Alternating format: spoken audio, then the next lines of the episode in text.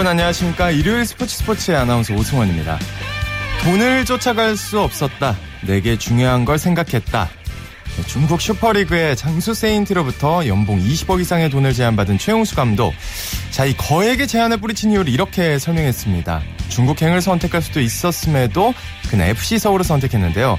자, 이렇게 돈보다 의리를 선택한 분들이 있어서 K리그가 더 발전하고 성장할 수 있는 것 같습니다. 최용수 감독의 잔류 소식 잠시 후 축구 전문 기자와 자세히 얘기 나눠보겠습니다. 자, 일요일에 함께하는 스포츠 스포츠 먼저 광주 하계 유니버시아드 소식부터 살펴봅니다. 중앙일보의 김원 기자와 함께합니다. 안녕하세요. 네, 안녕하세요. 네, 오늘 유니버시아드 개막 4일째인데 유도에서 금메달 2개가 나왔죠? 네, 그렇습니다. 그 남자 90kg급 곽동환 선수와 여자 70kg급 김성연 선수가 금메달을 따냈는데요. 곽동환 선수는 결승에서 경기 시작 1분 4초 만에 러시아 칼무르자이를 업어치기 한 판으로 눌렀는데요. 네. 유대의 2연패를 달성한 겁니다. 인천 아시안게임 금메달리스트인 김성현 선수는 결승에서 일본 카즈키에게 유효 두 개를 따내며 승리를 거뒀는데요. 전남 순천 출신인 김성현 선수는 고향에서 값진 금메달을 따냈습니다. 아, 이렇게 금메달 소식이 들려서 정말 기쁜데, 그래도 우리, 어, 왕기춘 선수에게 기대를 정말 많이 했는데, 결과가 그렇게 좋지는 않았죠? 네, 그 81kg급에 나선 왕기춘 선수는 결승에서 러시아 칼무르자이프에게 절반패를 당했는데요. 경기가 끝나고 왕기춘 선수는 무릎을 꿇고 눈물을 흘려서 아쉬움을 더했습니다. 네. 그런데 그 곽동환 선수가 쓰러뜨린 선수하고 왕기춘 선수를 이긴 선수는 쌍둥이 형제인데요. 어, 곽동환 선수는 기춘형, 기춘형 복수를 해서 기쁘다. 이렇게 음. 말했습니다. 또 여자 63kg급 박지윤도 값진 은메달을 추가했습니다. 네, 은메달도 정말 대단한 성과입니다. 왕기춘 선수 다시 힘을 내줬으면 좋겠고요. 아, 이번에 좀 아쉬운 소식인데, 어, 남자 기계체조의 양학선 선수, 부상을 당해서 남은 경기에 출전하지 못한다면서요. 네, 안타까운 소식인데요. 음. 양학선 선수가 오른쪽 햄스트링 근육이 파열되는 부상을 당해서 남은 경기에 나서지 못하게 됐습니다. 양학선 선수는 원래 오늘 열린 남자 기계체조 단체전 도마와 평행봉에 출전할 계획이었는데요. 부상 부위가 악화되면서 결국 출전을 포기했습니다. 음. 그 광주 출신인 양학선 선수에게 고향 광주에서 열리는 이번 대회는 올림픽 못지않게 중요한 대회였는데요. 네, 부상이 더 악화되기 전에 빠른 결정을 내리게 됐습니다. 음, 그렇군요. 부상 상태는 어떤가요? 심각한가요? 네, 오늘 오후 7시에 양학선 선수가 부상 정도에 대해 설명하는 시간을 가졌는데요. 양학선 선수는 오른쪽 허벅지에 붕대를 감고 목발을 짚고 기자회견장에 회견장에 나타났습니다. 3주간 휴식을 취하고 2개월 정도 재활을 하면 경기에 나설 수 있다고 하고요. 네. 리우올림픽 출전권이 걸린 10월 세계선수권 출전에는 어려움이 없을 것으로 그렇게 보이는데요. 뭐 양학선 선수는 팀원들과 국민들에게 죄송하다면서 재활을 열심히 해서 당당한 모습으로 돌아오겠다 그렇게 다짐했습니다. 아, 뭐, 지금까지도 우리 국민들에게 큰 기쁨 많이 줬는데요. 뭐, 또, 다이빙과 사격, 펜싱에서도 메달 소식이 이어졌죠? 네, 그 남부대 국제 수영장에서 열린 남자 3m 싱크로나이즈드 스프링보드 결승에서 손태랑과 김진용 선수가 381.42점으로 동메달을 땄는데요. 네. 어제 김나미 선수가 여자 1m 스프링보드에서 은메달을 따는 데 이어 이틀 연속 메달 소식을 전했습니다. 또 김현준, 이재원, 박성현으로 이뤄진 남자 사격 10m 공기 소총 단체팀은 네. 결선 합계 1866.4점을 써서 중국에 이어 은메달을 땄고요. 박성현 선수는 개인전에서 또 동메달을 추가했습니다. 음, 또 펜싱 남자 에페 정태승 선수와 여자 플레레 홍효진 선수도 동메달을 추가했습니다. 또 한국 테니스의 희망이죠. 정현 선수 윈블던 대회 1회전 탈락의 아픔을 딛고 이번 대회에서는 아주 순조로운 출발을 보이고 있다면서요? 네, 정현 선수가 첫 경기를 가볍게 통과했는데요. 세계 랭킹 78위인 정현은 남자 테니스 단식 2회전에서 스위스 험멜러를 2대 0으로 가볍게 눌렀습니다. 음, 정현 선수는 톱시드를 받고 1회전을 부전승으로 통과했는데요. 지난달 30일이죠. 영국에서 열린 윈블던 단식 1회전을 치르고 바로 귀국해서 좀 여력이 남아있는 듯한 모습을 보였고요. 그래서 첫 세트에는 다소 고전했는데 네. 2세트에는 자신의 기량을 찾으면서 단 한 점도 내주지 않고 그렇게 승리를 따냈습니다. 또 3일 열린 개회식에서 빈자리가 눈에 띄는 부분이 있었는데 그게 북한 선수단을 위한 자리였다면서요.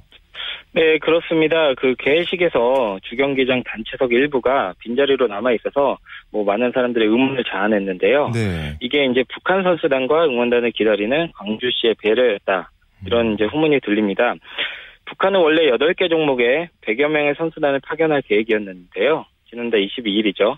조직위의 최종 불참을 통보했고요. 음. 마지막까지 희망을 놓지 않았지만 결국 북한은 이제 대회에 참가하지 않았습니다. 음. 오늘 축구에서도 승전보가 들렸는데 그 소식 전해주시죠. 네, 남자 축구 대표팀은 정읍 종합경기장에서 열린 조별리그 A조 2차전에서 후반 16분 정원진 선수의 결승골로 이탈리아를 1대 0으로 꺾었는데요.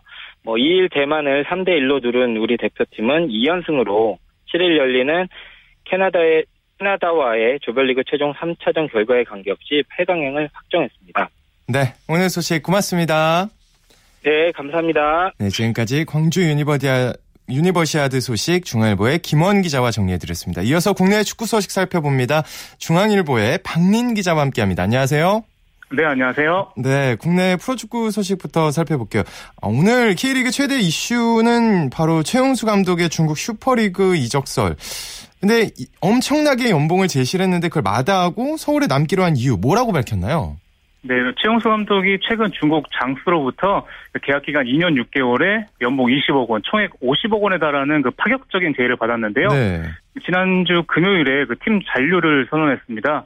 그 오늘 광주전을 앞두고 최 감독은 그 대안도 없는 상황에서 그 내가 떠나는 건 무책임한 선택이라고 생각했다고 말했는데요. 음. 그최 감독은 시즌 중인데다가 그 선수와 팬들과의 신의를 지키기 위해서 잔류했고요. 또 한편으로는 그 중국 팀이 거액의 연봉을 주지만 그 성적 부진 시에 그 어, 중도 경제라는 부분도 고려한 음. 것으로 보입니다. 그렇군요. 네. 어, 최용수 감독의 잔류 아무래도 팀 분위기에 영향을 끼쳤을 것 같은데 어떨까요? 네, 그최 감독의 중국 이적설로 그 동요됐던 서울 선수들의 선수, 선수들도 그 마음을 다잡았는데요. 네. 그최 감독에 따르면 선수랑 눈빛도 달라졌고 그더 신뢰가 쌓였다고 합니다. 음. 그 서울 팬들도 경기 전에 그 여전히 우리와 함께란 문구와 함께 그 최용수 감독의 영상이 나오자 그 일제히 그 최용수를 외치면서 환호했습니다. 그렇군요. 어, 근데 오늘 서울 광주전 결과는 무승부였네요. 네, 아쉽게도 그 기대했던 낙수 효과는 없었는데요. 네. 그 서울이 오늘 1대1로 비겼습니다. 그 서울이 전반 26분에 이종민 선수에게 페널티킥 선제골을 내줬고요.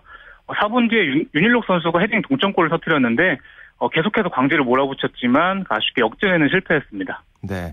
대전 월드컵 경기장에서 열린 홈팀 대전과 1위 전북의 경기 어떻게 됐나요? 네, 선두 전북이 난타전 끝에 꼴찌 대전에 4대3 진단승을 거뒀는데요. 어. 네, 그 전북이 3대 3으로 맞선 후반 추가 시간에 그 이동국 선수의 극적인 골로 승리했고요. 네. 전북은 13승 3무 3패를 기록하면서 그 2위 수원과 승점 차를 7점으로 벌렸습니다. 그렇군요. 아무래도 홈이라곤 해도 대전이 전북을 상대하기엔 좀 버거웠을 것 같은데 오늘 어떤 부분에서 그 승부수를 띄었나요? 대전 입장에서는요. 네, 그 대전이 최근에 새 얼굴을 대거 영입하고 오늘 기용을 했는데요. 네. 그 강호 전북을 상대로 그 아기자기한 패시, 패싱 축구를 펼치면서 그 맞불 격전을 펼치면서 장군 멍군을 외쳤습니다. 음. 그 특히 대전은 3대 4로 뒤진 후반 35분에 황인범 선수가 동점골을 터뜨렸는데요. 그 하지만 그 잘 싸운 대전이 후반 추가 시간에 그 통안의 결승골을 허용하면서 어, 시즌 홈 첫 승에는 그 실패했습니다. 네. 아니 대전의 최문식 감독이 얼마 전 인터뷰에서 대전 셀로나 바르셀로나를 따서 대전 셀로나를 만들겠다고 했는데 어, 오늘 경기만 보면 가능성이 있지 않을까 하는 생각이 또 듭니다. 네, 그 네. 정확한 지적이신데요. 네. 그 취임 일성으로 대전 셀로나를 발, 그 만들고 싶다고 이런 말을 밝혔는데 네. 오늘 선두 전북을 상대로 그 아기자기한 패싱 축구를 어, 펼치면서 앞으로 그 더 기대감을 갖게 해줬습니다. 아, 안 그래도 팬들이 정말 좋아하더라고요. 네. 또 전남과 울산의 경기 어떤 팀이 웃었나요? 네, 전남이 광양에서 울산을 2대1로 꺾었는데요. 어, 전남이 전반 19분과 후반 22분에 안용우와 이종호 선수의 연속골로 앞서갔고요.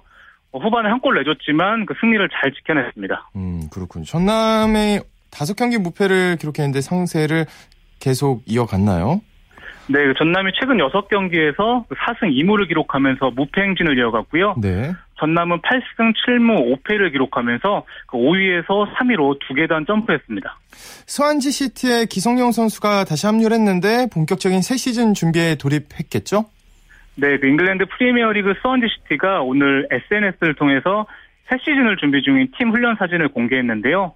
그 기성용 선수는 지난 시즌에 프리미어리그 아시아인 최다 8골을 터뜨렸는데 그 오늘 공개된 사진에서 그 머리를 붉게 물들인 물들인 어. 모습을 보여주면서 그 새 시즌에 대한 각오를 그 에둘러서 보여줬습니다. 네, 아, 머리만큼 아주 다음 시즌 불타올랐으면 좋겠습니다. 또 이제 코파 아메리카 소식 전해드리겠습니다. 칠레가 결국 우승을 했네요. 네, 칠레가 오늘 칠레 산티아고에서 열린 코파 아메리카 결승에서 그 아르헨티나와 연장 120분간 0대 0으로 비겼는데요. 네. 그 승부차기 끝에 4대 1로 승리했습니다. 칠레는 대회 준우승만 4차례 기록했었는데 그 1916년 대회 출범 후에 99년 만에 첫 대회 우승을 차지했고요.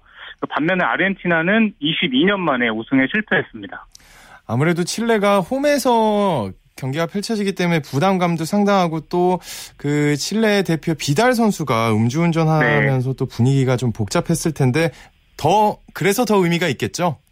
네 맞습니다. 그 칠레 공격수 아르투도 비달 선수가 대회 초반에 음주운전 사고를 냈다가 그 눈물의 속자, 속대 기자회견 후에 대표팀에 음. 복귀했고요. 그 이후에는 칠레 수비수 곤살로 하라 선수가 우루과이와 8강전에서 그 손가락으로 상대 공격수 카바니의 엉덩이를 찌르는 네. 성추행 반직을 저질러서 그 세 경기 출전 정지를 받고 족이 낙마했는데요. 그 칠레가 자중 질환을 입고 똘똘 뭉쳐서 정상에 섰고요. 그 결승전 최우 선수로 뽑힌 비달 선수는 그 우리는 대단한 발걸음을 내디뎠고 음. 우리 세대는 우승할 자격을 갖췄다고 소감을 밝혔습니다. 네. 어, 경기 내용으로 볼 때 박민 기자 볼 때는 우승할 만 했던가요? 네, 그 칠레와 아르헨티나가 그 두 팀 다 득점 기회를 여러 차례 놓치면서 음. 그 승부를 가리지 못했는데요. 칠레가 뭐 강호 아르헨티나 상대로 대등한 경기를 펼쳤고 그 승부차기에 돌입을 했습니다. 그 아르헨티나가 그 페널티킥 첫 킥으로 나선 메시 선수만 성공하고 아게로와 바네가 선수는 연이어 실패했는데요. 그 반면에 칠레는 침착하게 4명 모두 성공했고 음. 그 특히 네 번째 키커인 산체스 선수가 그 파넨카킥으로 승부에 마침표를 찍었습니다. 어, 메시 선수가 굉장히 아쉬워하던데 특히나 대표팀에서 뭔가 이룬 성과가 적기 때문에 더 그럴 것 같아요. 네, 맞습니다. 그 메시 선수가 소속팀 스페인 바르셀로나에서는 그 올 시즌 3관왕을 포함해서 무려 24차례나 정상에 올랐는데요. 네. 그 하지만 그 아르헨티나 A 대표팀 소속으로는 우승 경력이 없습니다. 그 이번에 대표팀 첫 메이저 대회 정상을 노렸는데 그 지난해 그 브라질 월드컵에 이어서 2년 연속 준우승에 머물렀고요. 그 또 메시의 형인 로드리오가 로드리고가 이날 경기장을 찾았다가 음. 그 칠레 팬이 투척한 물건에 맞기도 했는데요. 음. 그 메시뿐만 아니라 가족들에게도 그 아픈 기억을 남긴 하루였습니다. 음, 그렇군요. 아, 오늘 소식 잘 들었습니다. 고맙습니다. 네, 감사합니다. 축구 소식 중앙일보의 박린 기자와 살펴봤습니다.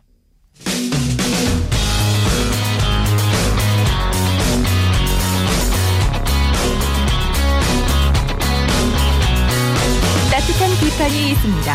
냉철한 분석이 있습니다. 스포츠 스포츠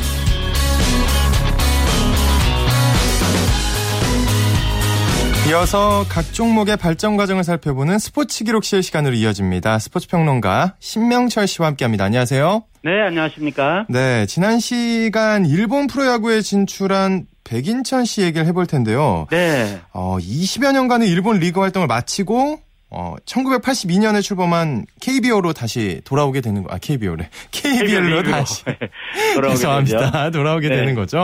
어, 백인천은 잘 아시는 것처럼, 뭐, 우리나라가 일제강점기에서 부산한 이후로 외국 리그에서 뛰게 된 첫 번째 운동선수입니다. 모든 종목을 다 막론하고요. 네. 네, 백인천 선수인데 사실은 백인천 선수 이전에도 일제강점기에 박현명, 그다음에 엄팔령, 유한식, 김영조 이런 뭐 우리나라 야구에 이제 다 성각자식들인데 이런 분들이 이제 1930년대 이미 그 일본 프야구 시작이 됐지 않습니까? 네. 예, 그때 일본 리그에 가서 활동한 그런 경력들이 있었습니다.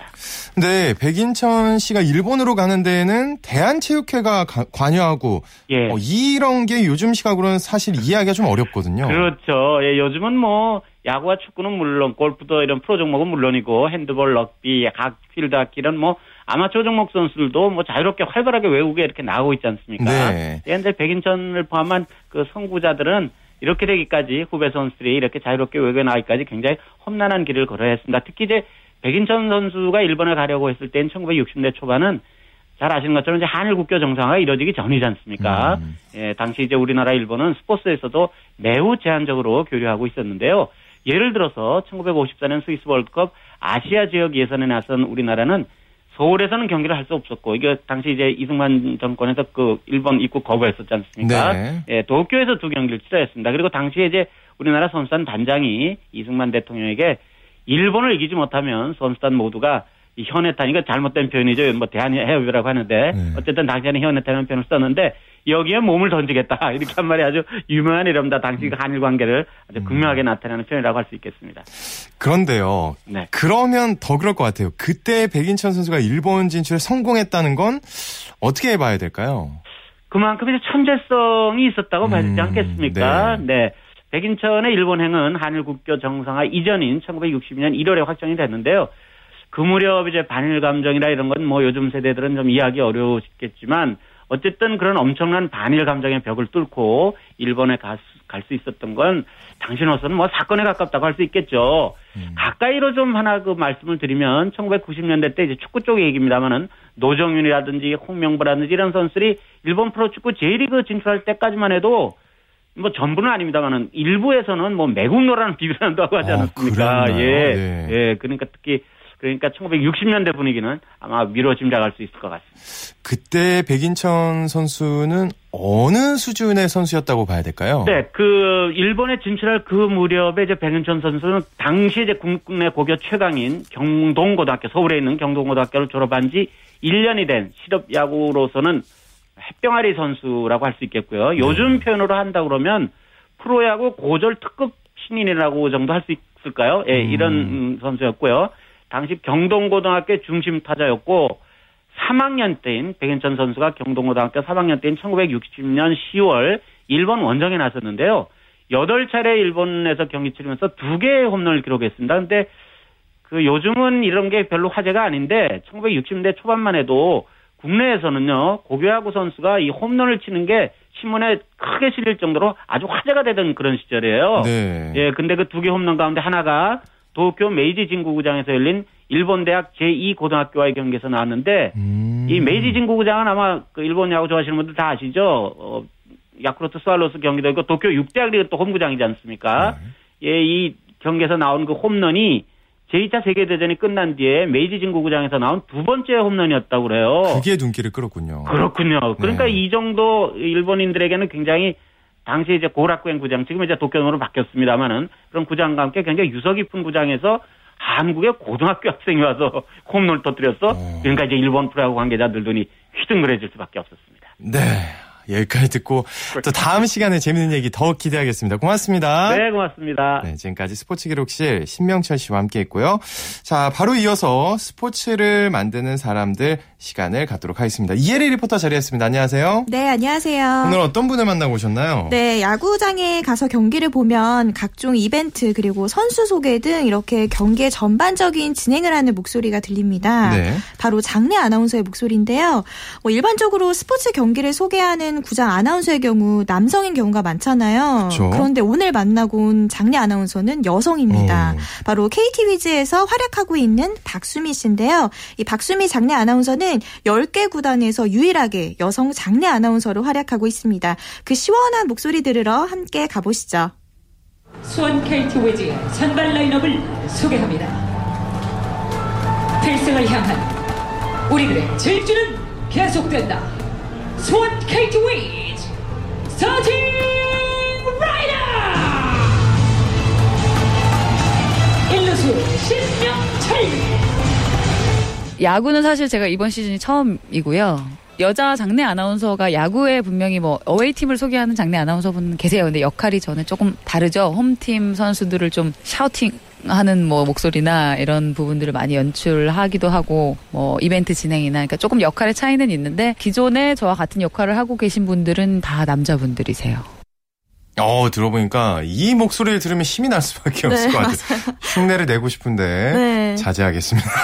이 목소리 들으면 아무래도 네. 선수들이 힘을 받을 것 같아요. 네, 맞습니다. 어, 주로 이렇게 선수들을 소개하는 게 많은데요. 이때 선수들이 힘을 내서 좋은 경기를 펼칠 수 있게 최대한 목소리를 끌어내서 소개를 합니다. 음. 이 박수미 장례 아나운서는 관중들과 함께하면서 호응을 이끌어내는데요. 이렇게 좀 선수들에게 힘을 준다고 합니다. 아, 근데 목소리 들어보니까 어디선가 많이 들어본 목소리 같기도 해요. 혹시 네. 다른 종목도 하나요? 네, 그렇습니다. 남녀 농구도 있, 하고, 하고 계시고요. 네. 또뭐 핸드볼, 마라톤, 여기에 이젠 야구까지 우와. 곳곳의 스포츠 현장에서 활동하고 있습니다. 경력만 10년째인 베테랑 장내 아나운서인데요.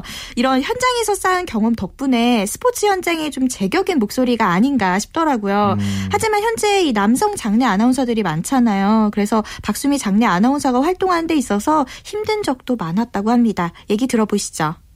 처음에는 일단은 여자 목소리 자체를 조금 낯설어 하시는 분들이 많았고 신뢰하지 못하는 부분도 있었죠. 이제 똑같은 실수를 하더라도 아 저거는 저거 봐 여자니까 저걸 모르는 거라고 얘기하는 경우도 많이 이제 들었었고 그래서 사실은 저 더 좀 악착같이 하려고 했던 게 있어요. 내가 저거를 좀 이겨내고 싶다. 나는 저걸 좀 벗어나고 싶다. 근데 이게 관중들도 뭐 선수들도 제 목소리를 좀 익숙하게 느끼시고 또 뭔가 에너지가 느껴진다고 이렇게 좋게 말해주시는 분들도 계시고 벌써 10년 넘게 일을 하다 보니까 오히려 독특해서 저를 이렇게 찾아주시는 분들이 더 많아서 즐겁게 일을 하고 있어요. 어, 사실 저도 이제야 좀 기억이 나요. 들어보니까 어디선가 들어본 기억이 나더라고요. 네네. 네. 아무래도 이제는 어쨌든 KT 위즈의 목소리가 됐는데 네.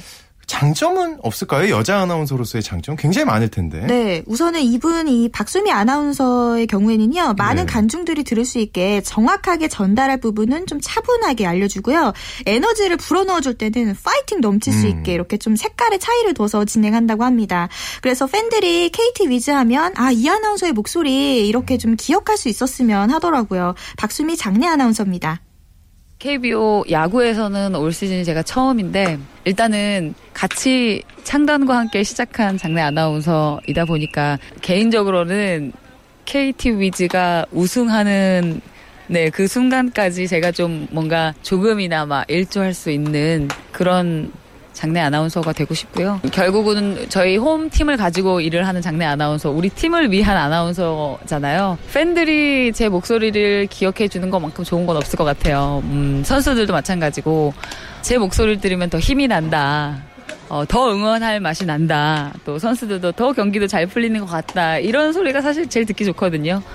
KT 위즈 하면 아 그 여자 아나운서의 목소리 그냥 뭐 제 이름, 제 얼굴이 아니라 제 목소리를 정말 기억해 줄 수 있는 그런 장내 아나운서가 되고 싶네요. 네, 박수미 장례 아나운서는 구장에서 조미료 같은 역할이 되고 싶다고 합니다. 누구보다 스포츠를 사랑하기 때문에 이런 일을 하지 않을까 싶은데요. 앞으로도 우리 선수들이 힘을 낼 수 있게 멋지고 시원한 목소리로 팬들과 함께 했으면 좋겠고요. 목소리로 선수들에게 힘을 팍팍 실어 넣어줬으면 좋겠습니다. 네, 이혜리 리포터도 또 우리에게 즐거움을 팍팍 넣어주세요. 네, 수고, 알겠습니다. 수고하셨습니다. 네, 고맙습니다. 쳤다 하면 홈런이고 슛 한편의 드라마.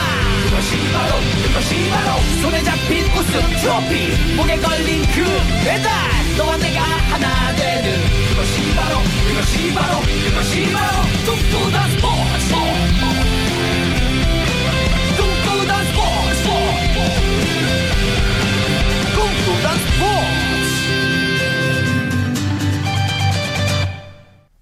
한 주간 이슈가 됐던 스포츠계 소식을 취재 기자를 통해 정리해보는 주간 취재 수첩 시간입니다. 야구의 묘미라고 할 수 있는 것들 중에 하나는 바로 홈런이죠. 전대미문의 대기록에 도전한 선수가 있습니다. 바로 프로야구 넥센의 4번 타자 박병호 선수인데요. 예, 그 박병호 선수의 아주 진보된 타격 기술과 또 올 시즌 후에 메이저리그 진출 전망 등을 집중 분석해본 시간 갖겠습니다. 스포츠 서울의 고진현 기자와 함께합니다. 안녕하세요. 안녕하세요. 고진현입니다. 네, 박병호 선수가 드디어 홈런 부분 단독 선두로 뛰쳐나갔는데요. 네.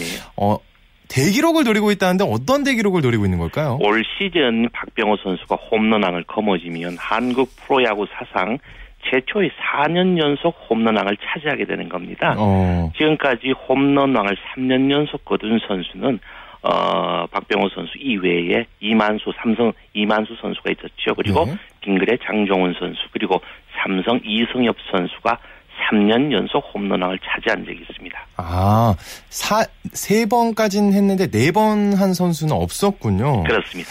메이저리그 그러면 메이저리그에서는 최다 연속 홈런왕 누군가요? 메이저리그 최고의 홈런왕 베이브 루스일까요? 아닙니다. 그럴 것 같아요. 아, 베이브 루스 네. 선수는 통산 12회로 가장 많은 홈런왕을 차지했지만 네. 연속 부문 홈런왕은 최다 기록은 의외의 인물입니다. 바로 음. 랄프 카이너라는 선수. 처음 들어보는데요. 네. 예. 바로 이제 강정호 선수가 소속된 피츠버그 파이어리츠에서 어. 46년부터 52년까지 7년 연속 홈런왕을 차지했습니다. 그렇군요. 이 선수는 10년간밖에 메이저리그를 활동하지 못했습니다. 음. 허리 부상으로 일찍 은퇴했는데요. 네. 10년의 메이저리그 생활 속에서 7년 연속 홈런왕을 차지했습니다. 와. 대단한 기록입니다. 네, 대단하네요. 또 제가 듣기로는 뭐 전쟁에도 참가했던 선수라고 들었습니다. 맞나요? 그렇습니다. 이 선수가 미국 해군 파일럿으로 2차 세계대전에 참전을 했거든요. 네. 그렇기 때문에 어, 선수로서는 늦은 나이인 23살 때 메이저리그에 데뷔했습니다. 네. 그가 루키부터 5년 동안 기록한 홈런 수는 215 홈런으로 메이저리그 역사상 가장 많은 홈런을 5년간을 때렸습니다. 와, 정말 짧고 굵게 활약하고 사라진 선수네요. 안타깝네요. 네. 근데 2년 연속 50홈런 돌파 가능할 것으로 보이나요? 저는 개인적으로 우리 박병호 선수가 몰아치기 아주 능한 스타일이거든요. 음. 그렇기 때문에 지난해보다 페이스는 조금 빠른 편은 아니지만 올 시즌 경기 수가 16경기가 늘어난 걸 감안한다면 2년 연속 50 홈런도 가능하다고 봅니다. 음, 박병호 선수의 인터뷰를 보니까 외려 올 시즌이 마음이 편하다. 작년 시즌 굉장히 관심을 받아서 부담됐다. 뭐 이렇게 밝혔는데 어 박병호 선수의 성적이 높게 평가받아야 하는 이유는 예. 어떻게 봐야 될까요? 지난 시즌과 견져서 넥센 타순을 어, 고려해 볼 때는 음. 상당히 지금 악조건을 건너뛰면서 극복하면서 지금 홈런을 생산해내고 있거든요. 네. 일부 테이블 세터와 3번 어, 타순이 지난해 견조 좋지 않음에도 불구하고 지금 꾸준한 성적을 내고 있습니다. 특히 최근에는 박병호 선수가 이제 선두 타자로 나오는 경우가 상당히 많았습니다. 음. 이런 가운데서도 홈런을 생산하고 있다는 것은 그만큼 상당히 오늘 올 시즌 어 파워도 파워지만 정확도도 상당히 높아졌다고 봐야 되겠죠. 음. 어제가 어제까지 타율만 놓고 볼 때는 3할 5푼으로 타율을 2위로 달리고 있습니다. 음. 타점도 3위를 달리고 있고요. 타격 부문 전 부문에서 좋은 성적을 내고 있는데 어 이러다 보면 트리플 크라운도 가능하다는 분석이 제기되고 있습니다. 그렇군요. 자, 이렇게 기술적으로 진보된 점을 좀 분석한다면 어떤 게 있을까요? 음, 예, 박병호 선수는 상당히 몸쪽 공에 대한 조금 약점이 있었습니다. 결국 음. 홈런 타자는요. 몸쪽에 꽉 찬 볼을 어떻게 홈런으로 연결하느냐에 달려 있습니다. 네. 그동안 박, 어, 박병호 선수가 조금 약했던 이유는요. 기술적으로 무게 중심을 조금 앞쪽에 두면서 몸쪽 공을 어, 공략을 할 때 파울 라인으로 공이 많이 쏠렸습니다. 네. 요즘 같은 경우는 무게 중심을 조금 뒤쪽에 두고 있습니다. 몸쪽 공을 조금 늦은 타이밍으로 치면서 한쪽 손으로 이제 팔을 쭉 뻗지 않고 감아치면서 폴로스루를 이제 아주 그 기술적으로 하면서 폴대 안으로 어, 공을 보내는 능력이 상당히 좋았었습니다. 음, 근데 좀 어떻게 보면 작년 시즌보다 체격이 좀 작아진 게 아닌가 하는 생각이 드는데 맞나요? 아, 그런 경우도 사람들이 보는 사람의 견해에 따라 있을 수 있겠지만요. 네. 그게 바로 지금 박병호 선수의 미세한 몸의 어떤 변화입니다. 체지방을 그만큼 줄였다는 거죠. 근육량은 늘렸으면서 체, 어, 체지방을 줄였기 때문에 어, 우리가 체격적으로 조금 왜소해 보입니다. 다만 이제 박병호 선수는 지금 무게 중심을 조금 뒤쪽으로 보면서 어 공을 오래 보는 장점을 지금 가지게 됐거든요. 네. 단지 이러한 어떤 기술적인 장점은 볼을 때려서 끌고 가는 힘이 동반돼야 합니다. 음. 그래서 우리 전문가들은 지금 박병호 선수를 역대 홈런 타자 중에서 가장 강력한 어, 파워를 갖고 있다고 분, 석하고 있습니다. 올 시즌 뒤 메이저리그 진출 전망은 어떤가요? 음, 사실 지금 메이저리그 스카우트들이 박병호 선수를 보기 위해 한국을 찾는 발걸음이 잦아지고 있는 게 사실입니다. 네. 현재 메이저리그 30개 구단 중 어, 박병호 선수를 보기 위해서 국내에 내한한 구단이 13개 구단에 지금 이르고 있거든요. 네. 박병호 역시 올 시즌 경기 더욱 집중하고 몰입하는 이유도 바로 이제 메이저리그 진출과 무관하지 않은 것 같습니다. 박병호 선수는 올 시즌이 종료한 다음에 7시즌을 국내에서 뛰게 되면 구단의 동의하에서 외국 진출이 가능합니다. 어, 넥센은 조건만 맞으면 박병호 선수의 메이저리그 진출을 허용하겠다는 입장이거든요. 음. 여기다 이제 박, 어, 박병호 선수는 바로 강정호의 후광 효과가 지금 어, 어 쏠리고 있는 것 같습니다. 음. 어, 국내 우리 기록은 보면 박병호 선수가 상당히 월등합니다. 그런데 지금 강정호 선수 지금은 조금 주춤하기는 하지만 메이저리그에서도 충분히 한국 선수가 통한다는 것을 여실히 입증하고 있기 때문에 어, 지금 박병호 선수의 메이저리그 진출은 상당히 높다고 보여집니다. 네, 아, 한국에서 대기록 세우고 시원하게 메이저리그로 진출했으면 좋겠습니다. 오늘 소식 고맙습니다. 고맙습니다. 네, 지금까지 고진현의 취재수첩 스포츠월의 고진현 기자와 함께했습니다. KBS 이어서 프로야구의 열기 느껴봅니다. 오센의 윤세호 기자와 함께합니다. 안녕하세요. 안녕하세요. 네, 먼저 기아와 KT의 경기 어떻게 됐나요? 네, KT 위즈가 기아 타이거즈를 꺾고 처음으로 홈 3연전 스윕을 달성했습니다. 네. 9대 2로 KT의 완승이었습니다. 그 완승의 중심에는 옥스프링 선수가 있다고 봐야죠. 네, 옥스프링 선수가 KT 에이스답게 오늘 경기 전체를 책임졌는데요. 어, 오늘 9이닝 2실점으로 마운드를 든든히 지키면서 KT 승리의 1등 공신이 됐습니다. 네. 근데 기아의 최용규 선수인가요? 수비를 하다가 부상을 당해서 응급차에 실려갔는데 어떻게 됐나요? 네, 최용규 선수가 상대 의 도루로 어, 베이스를 지키는 과정에서 부상을 당했습니다. 오늘 9번 타자 겸 2루수로 최용규 선수가 선발 출장을 했는데요. 네. 6회 말에 1루에 있던 KT의 오종복 선수가 2루 도루를 시도할 때 네, 오종복 선수와 최용규 선수가 부딪히고 말았거든요. 오종복 선수의 오른쪽 무릎이 최용규 선수의 옆구리를 강탈했는데요. 어. 그러면서 최용규 선수는 고통을 호소했고 결국 그라운드로 들어온 응급차를 타고 병원으로 이동을 했습니다. 음, 빨리 회복이 됐으면 좋겠습니다. 또 삼성이 LG를 꺾고 주말 3연전을 싹쓸이했네요. 네, 삼성이 대구구장에서 열린 LG와의 주말 3연전 마지막 경기에서 12대 4로 완승을 거뒀습니다. 음. 그러면서 삼성은 선두 자리를 또 굳건히 지켰습니다. 네. 역시 삼성이라는 생각이 들었는데 또 삼성의 안지만 선수 오늘 기록을 두 개나 달성했다고요? 네, 정말 불펜 투수로서 새로운 역사를 지금 세우고 있는 안지만 선수인데요. 네. 오늘 역대 최소 경기 20홀드와 4년 연속 20홀드를 동시에 달성했습니다. 어, 안지만 선수가 8회 3점 차에서 실점 위기상을 맞이했으나 어, LG 양석환 선수를 헛스윙 삼진으로 잡으면서 자신의 임무를 완수했는데요. 네, 이대로라면 뭐 안지만 선수가 KBO 리그 통산 홀드와 관련된 모든 기록은 음. 그냥 다 네, 새로 세울 것 같습니다. 그렇군요.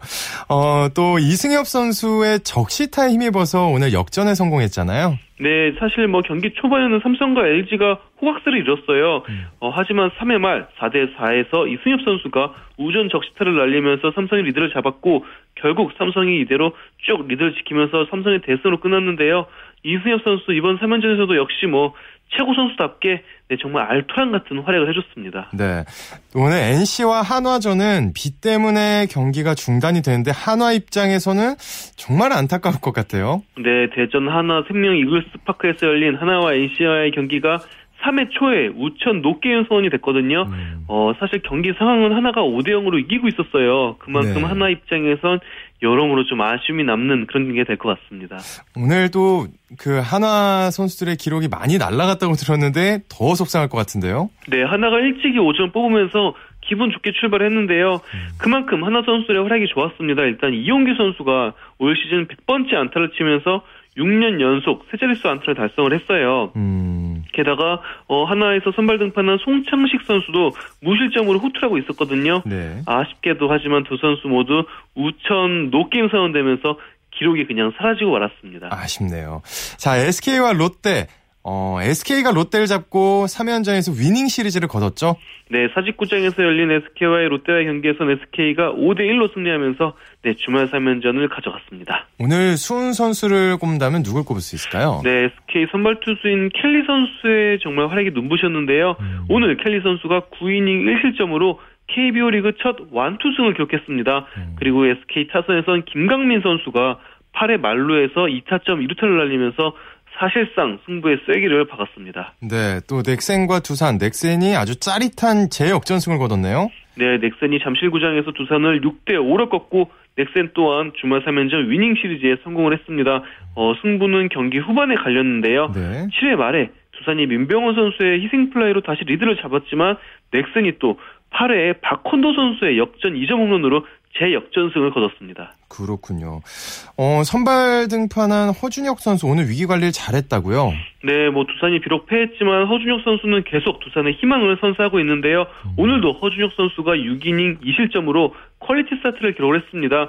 아, 사실 두산이 2013년도죠. 2년 전에 유희관 선수가 나오기 전까지는 정말 자투수가 나오지 않아서 고민이 많았는데요. 네. 지금 두산은 유이간, 허준혁, 진야국 그리고 뭐 FA로 영입한 장원준 선수까지 지금 뭐 선발진에 자투수가 지금 뭐 네, 넘쳐나고 있습니다. 음. 자, 선동열 전 프로야구 감독이 프리미어 12대회 기술위원회 합류를 했다고요? 네, 오늘 KBO에서 프리미어 12대회 준비를 위한 기술위원회 명단을 발표를 했는데요. 네. 어, 먼저 김인식 감독이 위원장을 겸직을 하고요. 김재박 KBO 경기운영위원, 이순철 해설위원, 선동열 정감독, 송진우 해설위원 등 4명이 기술위원이 됐습니다. 음. 어, 기술위원회는 앞으로 대표팀 구성과 상대 전력 분석 등의 업무를 담당합니다. 그렇군요.